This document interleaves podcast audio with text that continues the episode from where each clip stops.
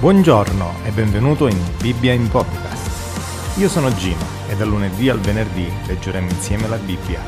Alla fine di ogni episodio chiariremo alcuni punti della lettura. Buon ascolto, Dio vi benedica.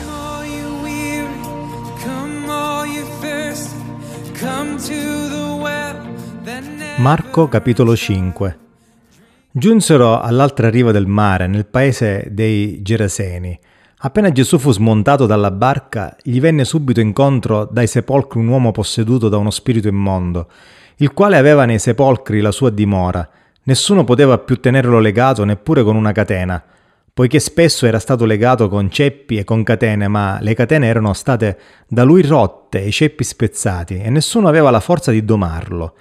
Di continuo notte e giorno andava tra i sepolcri e su per i monti, urlando e percuotendosi con delle pietre. Quando vide Gesù da lontano, corse, gli si prostrò davanti e a gran voce disse Che c'è fra me e te, Gesù figlio di, del Dio Altissimo?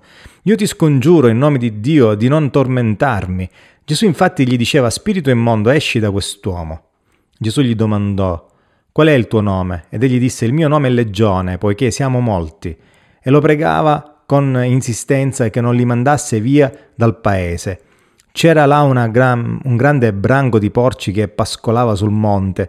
Tutti i demoni lo pregarono dicendo Mandaci nei porci perché entriamo in essi. Egli lo permise loro. Gli spiriti immondi usciti entrarono nei porci e il branco si gettò giù a, a precipizio nel mare. Erano circa duemila e affogarono nel mare, e quelli che li custodivano fuggirono e portarono la notizia in città e per la campagna. La gente andò a vedere ciò che era avvenuto. Vennero da Gesù e videro l'indemoniato seduto, vestito e sano di mente, lui che aveva avuto la legione, e si impaurirono.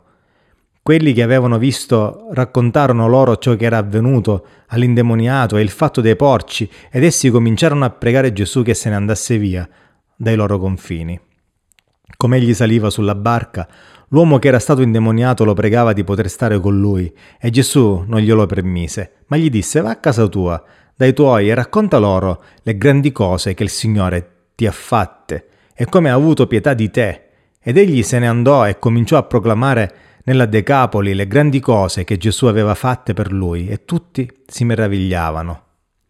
Gesù passò di nuovo in barca all'altra riva e una gran folla si radunò attorno a lui ed egli stava presso il mare, e uno dei capi della sinagoga, chiamato Iairo, venne e vedutolo gli si gettò ai piedi e lo pregò con insistenza, dicendo La mia bambina sta morendo, vieni a posare le mani su di lei, affinché sia salva e viva. Gesù andò con lui e molta gente lo seguiva e lo stringeva da ogni parte. Una donna che aveva perdite di sangue da dodici anni e che molto aveva sofferto da molti medici e aveva speso tutto ciò che possedeva senza nessun giovamento, anzi era piuttosto peggiorata. Avendo udito parlare di Gesù venne dietro tra la folla e gli toccò la veste, perché diceva se riesco a toccare almeno le sue vesti sarò salva. In quell'istante la sua emorragia ristagnò ed ella sentì nel suo corpo di essere guarita da quella malattia. Subito Gesù, conscio della potenza che era emanata da lui, voltatosi indietro verso la folla, disse Chi mi ha toccato le vesti? E i suoi discepoli gli dissero Tu vedi come la folla ti stringe attorno e, e dici Chi mi ha toccato? Ed egli guardava attorno per vedere colei che aveva fatto questo. Ma la donna paurosa e tremante, ben sapendo quello che era accaduto, venne, gli si gettò ai piedi e gli disse tutta la verità. Ed egli le disse, figliuola, la tua fede ti ha salvata, vai in pace e sii guarita dal tuo male. E mentre egli parlava ancora, vennero dalla casa del capo della sinagoga dicendo Tua figlia è morta perché incomodi ancora il maestro. Ma Gesù, appena udito quel che si diceva, disse al capo della sinagoga Non temere, soltanto abbi fede. E non permise a nessuno di accompagnarlo, tranne che a Pietro, Giacomo e Giovanni, fratello di Giacomo. Giunsero a casa del capo della sinagoga ed egli vide una gran confusione e gente che piangeva e urlava. Entrato disse loro, perché fate tanto strepito e piangete? La bambina non è morta, ma dorme. Ed essi ridevano di lui, ma egli li mise tutti fuori. Prese con sé il padre e la madre della bambina e quelli che erano con lui, ed entrò là dove era la bambina e presela per mano le disse Talità cum, che tradotto vuol dire ragazza, ti dico alzati. Subito la ragazza si alzò e camminava perché aveva dodici anni e furono subito presi da gran stupore. Ed egli comandò loro con insistenza che nessuno lo venisse a sapere e disse che le fosse dato da mangiare.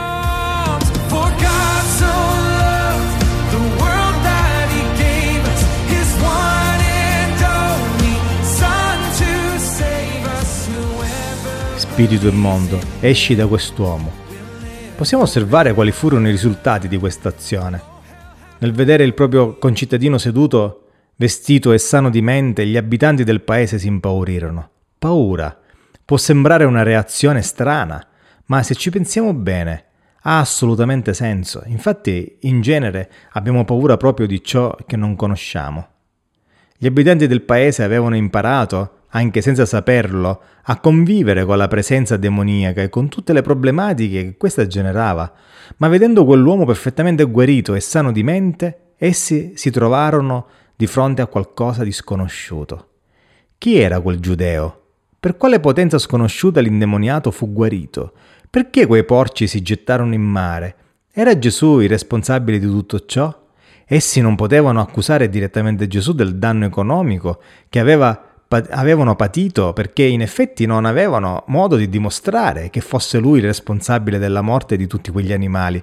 Probabilmente non avevano neppure capito il senso della conversazione tra Gesù e quell'uomo, ma proprio perché si trovarono di fronte a qualcosa di inspiegabile ebbero paura. Essi avrebbero potuto chiedere spiegazioni, avrebbero potuto cercare di capire, ma di, fron- di fronte all'inspiegabile preferirono mettere la testa sotto la sabbia e invitare Gesù ad andarsene via. Invece di gioire per la guarigione del loro concittadino, essi si concentrarono sulla perdita economica, sul danno che avevano subito. Dal brano apprendiamo che tuttavia Gesù, nella sua grazia, non li lasciò senza una testimonianza in mezzo a loro.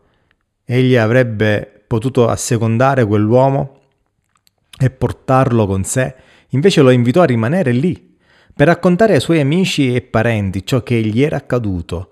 Così quell'uomo di cui non conosciamo neanche il nome divenne il primo missionario inviato da Gesù nella Decapoli, dove egli raccontava con entusiasmo ciò che Gesù aveva fatto per lui. Molto probabilmente la testimonianza di quell'uomo contribuì a preparare molte persone di quella regione alla futura predicazione da parte dei discepoli di Gesù dopo la sua risurrezione, secondo quanto descritto nel libro degli Atti. Questa storia non dovrebbe sorprenderci. Purtroppo anche oggi le persone non hanno nessun problema a convivere con le tenebre purché gli affari vadano bene e la vita sia comoda. Perciò la libertà che Gesù può portare interessa ben poco. Da parte nostra, come quell'uomo che Gesù aveva liberato, continuiamo a parlare delle grandi cose che Dio ha fatto per noi nella speranza che qualcuno ascolti il richiamo della luce e ritorni ad avere un rapporto con il proprio creatore. Verrà infatti il tempo in cui aver rifiutato il regno di Dio e la liberazione delle forze delle tenebre costerà molto caro.